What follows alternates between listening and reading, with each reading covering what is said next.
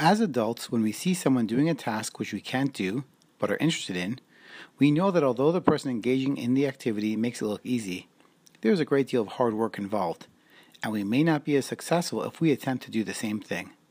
For example, I know someone who plays the piano, and they are an amazing piano player.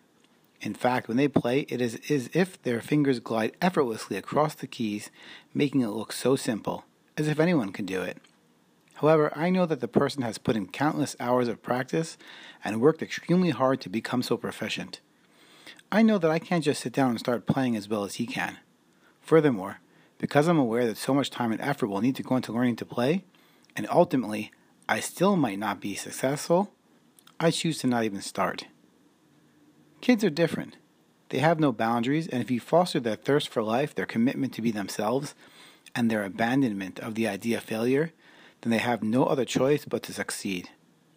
There is a park near our house which we frequent, and not far from the swings and the slides is a skateboard park. During dinner a few days ago, my son said that the next time we go to the park, he's going to skateboard like the people we saw at the park the other day. There was no hesitation, no worry, and certainly no doubts. My eight year old son was going to skateboard. No ifs, ands, or buts. He wasn't going to try, he was going to do. This doesn't mean that he was going to be the best skateboarder at the park or even that he would enjoy doing it after a few minutes. The essential point, though, is that he was going to do it, and nothing was going to stop him, certainly not himself. Imagine if we began to live our lives the same way. We have a choice.